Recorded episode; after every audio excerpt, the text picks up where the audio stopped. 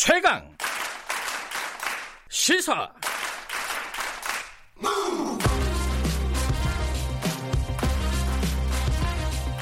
지금 여러분께서는 김경래 기자의 최강 시사를 듣고 계십니다. 네, 국회 소식 좀 알아보겠습니다.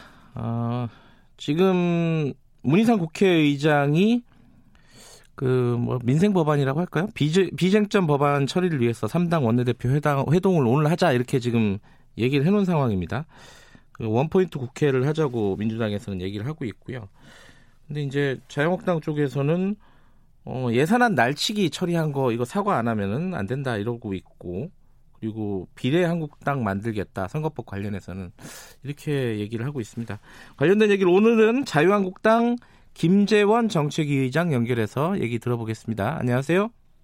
네, 안녕하세요. 네, 오늘 3당 원내대표 문희상 국회의장이 소집한 거에는 참여를 하나요? 어떻습니까? 글쎄, 사실 어, 저희들이 늘 의심을 갖고 있는 게 국회의장이 네. 교섭단체 원내대표들을 교섭단체 대표들을 소집할 권한이 있는지도 좀 의문이지만 음흠. 워낙 지금까지 국회 운영을 편파적으로 해오신 분인데 네. 또 무슨 저 일을 벌이려나 그런 의심의 생각도 있고요. 한편으로는 네. 그간에 뭐 관행인이 한번 가봐야 되지 않겠느냐 그런 이야기도 있는 것 같고 아직까지 어허. 구체적인 뭐 방향을 정한 건 아닌 걸로 알고 있습니다. 뭐 오늘 아침에 회의를 해서 결정을 하시겠네요. 그러면 글쎄요. 그리고 저 어, 어떻게 뭐 어, 원내대표 회의를 그 한다면 원내 대표들에게 정중하게 좀 와달라는 그런 연락을 해야 될 텐데 네. 언론에 대고 그냥 떠들기만 하시니 음흠. 그런 절차적으로도 문제가 상당히 있다고 생각을 합니다. 아 그래요? 그러면 뭐 안 가실 가능성이 높겠네요. 그죠? 지금 상황에서는. 음. 글쎄 뭐 여러 가지 고려를 해야 되지 않겠습니까?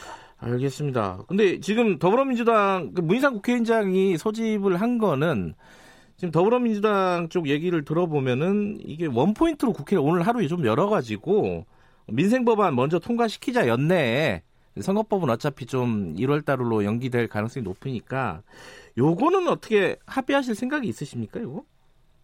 근데 이제 24일이 국무회의니까 네.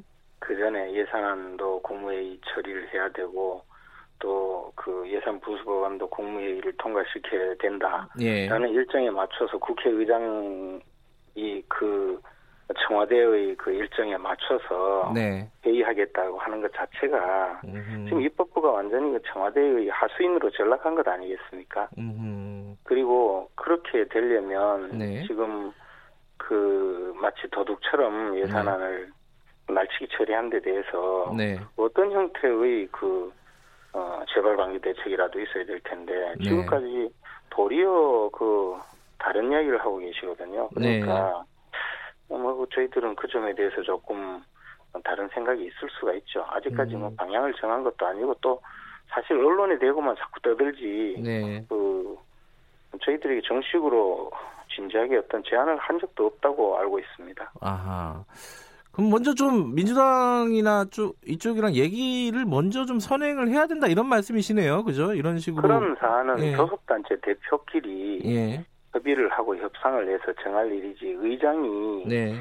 교섭단체 대표를 불러서 이래라 저래라 하는 것 자체가 저는 네. 맞지 않다고 생각합니다.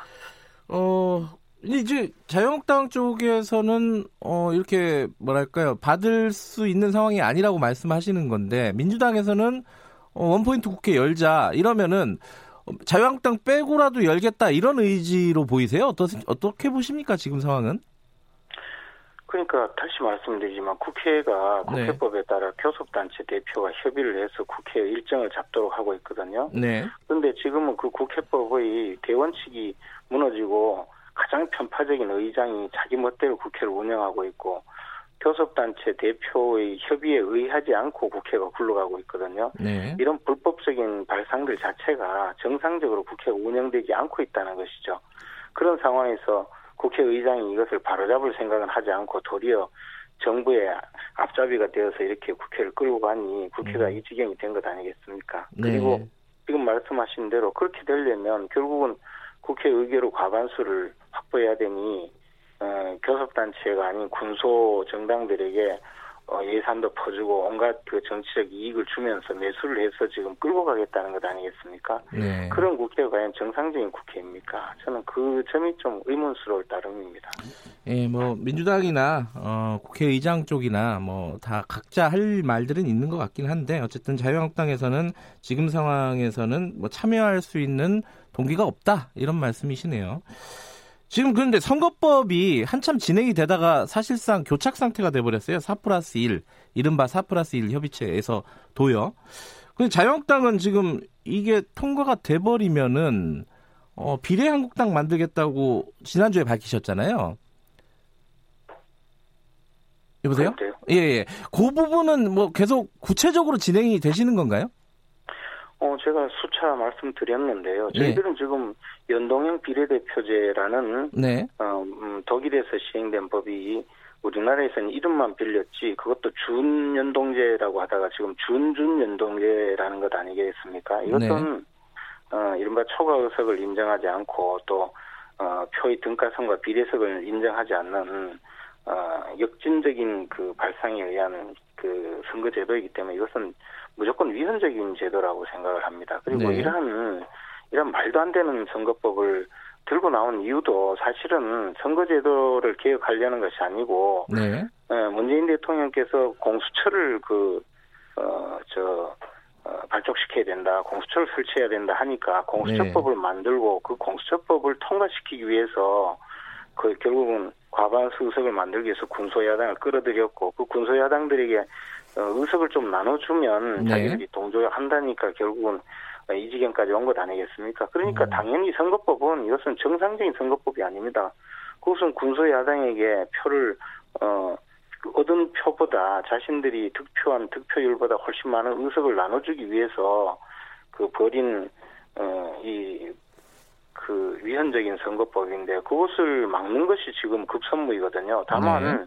그래도 우리가 의석이 부족하니 네. 어, 막지 못하고 어, 또 불법적인 수단에 의해서 어, 온갖 탈법적인 방법을 통해서 결국은 이 선거법이 통과될 것이 지금 목전에 와 있으니 그렇다면 어, 그에 대한 대응책을 그 강구하는 과정에서 이미 그 지난 6월달 정개특위에서 정유석 의원께서 어, 이런 불법적인 어, 위, 위헌적이고 어, 위법적인 선거법을 통과시키면 네. 결국은 대체 정당 비례대표 전담 정당이 나타날 수밖에 없다. 음. 그런 이야기를 이미 그 공개 석상에서 발언한 것이 회의록에 게재되어 있고 8월 달에 또 우리 당 간사인 장재원 의원이 마찬가지 이야기를 했거든요. 네. 그리고 또, 어, 이런 그, 어, 반헌법적인 제도를 채택한 나라가 유럽의 최후진국인 알바니아에서 어, 2000년대 중반에 2005년인가요? 그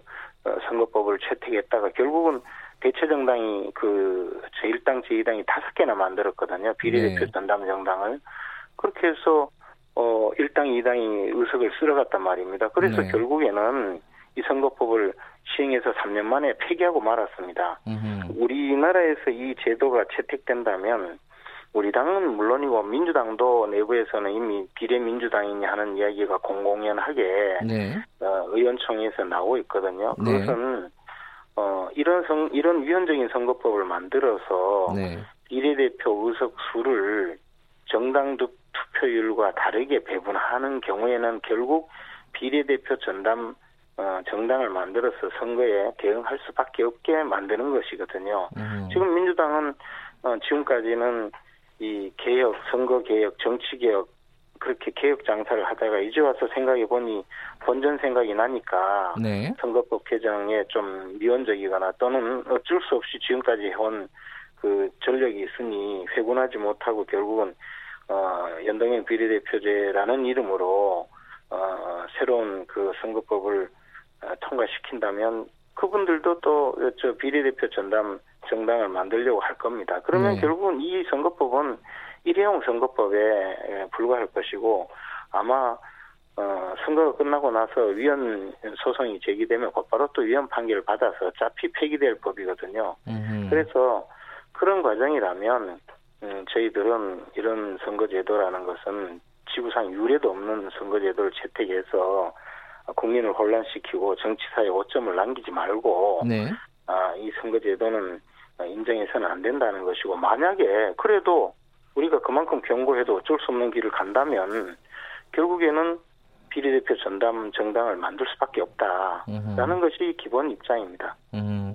근데 그게 이제 지금 어 입장뿐만 아니라 뭐 발기인을 200명 모았다 뭐 이런 얘기까지 들리는 거 보면 실제로 구체적으로 진행을 하고 계신다 이렇게 보면 되는 거죠. 그렇게 보면 되는 거죠 라고 말씀하시니까 말씀을 드리겠는데 구체적으로 진행되는 건 없습니다. 다만 예. 어. 비례대표 어, 전담 정당을 만들기 위해서는 어, 정당 그, 그 발기인을 만들어서 예, 예. 어, 설립 준비위원회를 구성해야 되거든요. 그렇죠. 근데 예. 우리 당 정도의 당력에서 200명 만드는 거는 반나절 만에 아, 그래요? 뭐 협상만 하면 금방 그거 뭐 만드는 것도 아무것도 아니고 그렇군요. 예. 당원 5천 명 어, 만드는 것도 뭐 하루 이틀 만에 만들 수 있는데 그게 음. 뭐 그렇게 대수겠습니까? 예. 정당 설립하는 것이 우리 저 어, 당내 그 오랜 전통을 가진 우리 당에서 만약에 그걸 만든다면 한순간에 만들 수 있는 것이고 예. 그 다음에 단계로 어 뭐 정의당이나 이런 분들 또 음, 손학규 대표 이런 분들이 걱정을 많이 해주시던데 네. 그그 저 걱정하실 필요가 없는 것이 우리가 만들 것으로 예상되는 비례대표 전담 정당 이거는 요즘 흔히 말하는 비례한국당을 만들면 그 당은 선거운동을 할 필요가 없는 당이거든요. 우리 당의 우당이다라는 것이 알려지기만 하면. 우리 당 지지자들이 지역구에서 우리 당 후보자를 어, 투표를 하고 나서 어, 비례대표 정당은 어디에 투표를 해야 되는가를 알려주는 것만 네. 하면 되는 사안이거든요. 그런데 뭐 선거운동을 못하네 무슨 저 정치 자금을 조달하기 어렵네 별별 소리 다 하던데 그거는 아무런 저 그 걱정하실 필요가 없는 일이거든요. 네. 그리고 또 특히 그렇게 비난을 해주시니까 벌써 전 국민이 비례한국당 이 마치 우리 당이 설립한 정당인지 다 알게 됐잖아요. 음흠. 그러니까 그것은 그 정의당처럼 지난 지방선거에서 정의당처럼 어, 도지사 후보는 민주당을 찍으시더라도 정당 투표는 정의당 찍어주세요. 이런 홍보조차 할 필요가 없을지도 모르죠. 네. 정의당에서 욕을 해주시면 된다면 말이죠. 그 비례한국당 이름은 지금 벌써 그 창당준비위원회로 올라가 있다던데 그럼 다른 이름을 선택하셔야 되는 거죠? 지금 사- 현실적으로는? 그렇겠죠. 어쨌든 뭐 음. 근데 어, 비례한국당이라는 이름은 이제 그 네. 어, 공개적으로 비례대표 어, 저 전담 정당의 한 예로 말씀드린 것인데 예. 글쎄 이제 다른 분께서 비례한국당이라는 이름으로 창당 준비위원회를 구성해서 등록을 하셨으니 예, 예. 저희들은 또 우리 당의 저 어, 우당이 알겠습니다. 어떤 당인가라는 것을 알려줄 수 있는 이름이라면 뭐 상관이 없다고 생각을 합니다. 예. 그러나 아. 뭐 아직까지는 뭐 그런 정당을 만들거나 만약에 준비를 했다면 벌써 이름이 나왔을 텐데 저희들이 전혀 아직 준비하지 않고 네. 있으니 그저 비례한국당이라는 이야기를 한 것이겠죠. 예, 마지막으로 하나만 더 여쭤보고요. 그 지난주에 그, 그 국회에서 폭력 사태 있었잖아요. 근데 그 부분에 대해서 이제 정의당하고 민주당이 좀 어, 사과를 요구하고 있는데 자유한국당에 어, 이 부분은 어떻게 대처하실 생각이세요? 글쎄 이제 그 부분은 뭐 저희들이 직접 어, 눈으로 보지 못했고 네. 또 제가 현장에 있지 않아서 잘 모르겠습니다. 근데 음. 과거에 보면 늘 폭력 사태 일으키고 그 한 분들은 또 따로 있거든요. 그래서 음. 저희들이 지금 그 문제에 대해서 뭐 네, 따로 대, 대꾸할 지금 상황은 음. 아닌 것 같고 네. 예 저도 뭐 국회에서 폭행을 당한 적이 있는데 그거 예. 뭐다 썩난 그 시민의 그 화풀이라고 생각하고 별로 문제 삼지 않았었거든요. 알겠습니다. 근데 예. 항명 그런 일이 가끔씩 있었죠. 예, 예. 예, 오늘 말씀 여기까지 드릴게요. 고맙습니다. 자유한국당 김재원 정책의장이었습니다.